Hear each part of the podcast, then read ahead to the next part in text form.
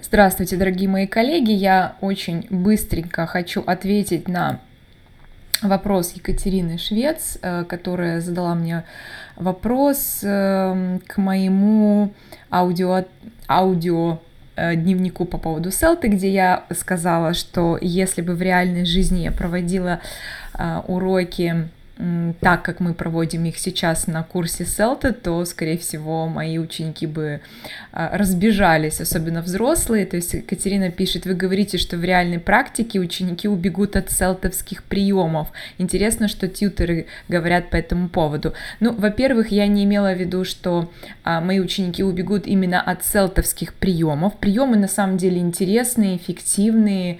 А, это действительно классные инструменты, о которых они рассказывают.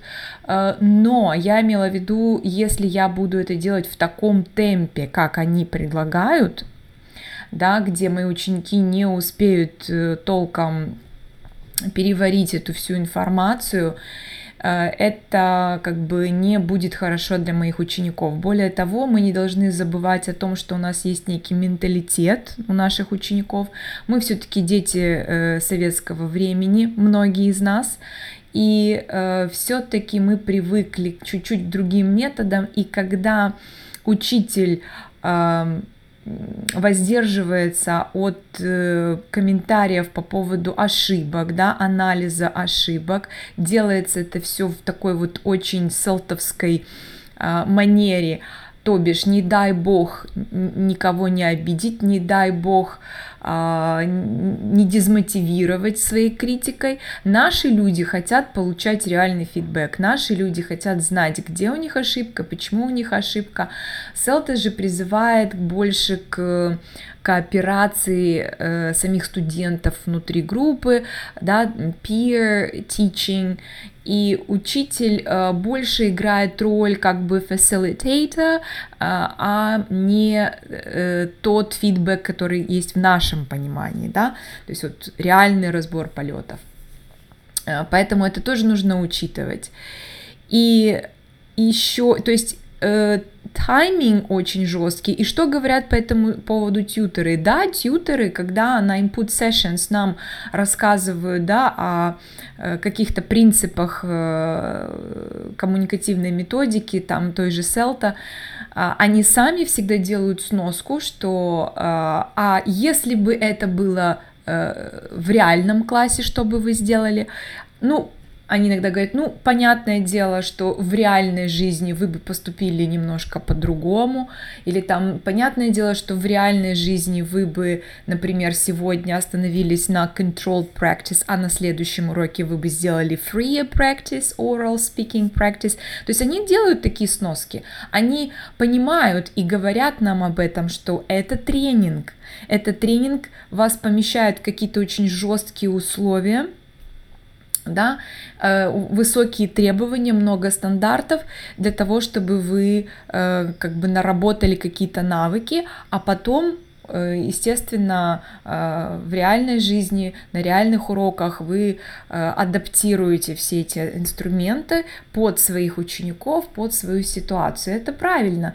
Знаете, как у меня такое ощущение, как будто бы вот я в спортзале, и э, когда тебе надевают э, ус, какие-то гири, э, одевают тебе на ноги, да, и ты там э, прыгаешь э, с э, отяжелением, да, с какими-то дополнительными нагрузками, ты прыгаешь, прыгаешь, тебе тяжело, потому что вот тебя эти гири тянут, тянут, тянут, и когда ты снимаешь их, а, тебе кажется, что ты сейчас взлетишь просто, такая легкость в походке, да, такая сразу свобода. Наверное, вот примерно где-то э, э, так это происходит. Или другой пример мне сейчас пришел на ум. А, моя сестра, которая преподает э, риторику, технику речи, у них есть такое упражнение, они зажимают зубами пробку, от э, вина или шампанского, и с этой пробкой они э, проговаривают какой-то текст. И вот когда эту пробку они убирают,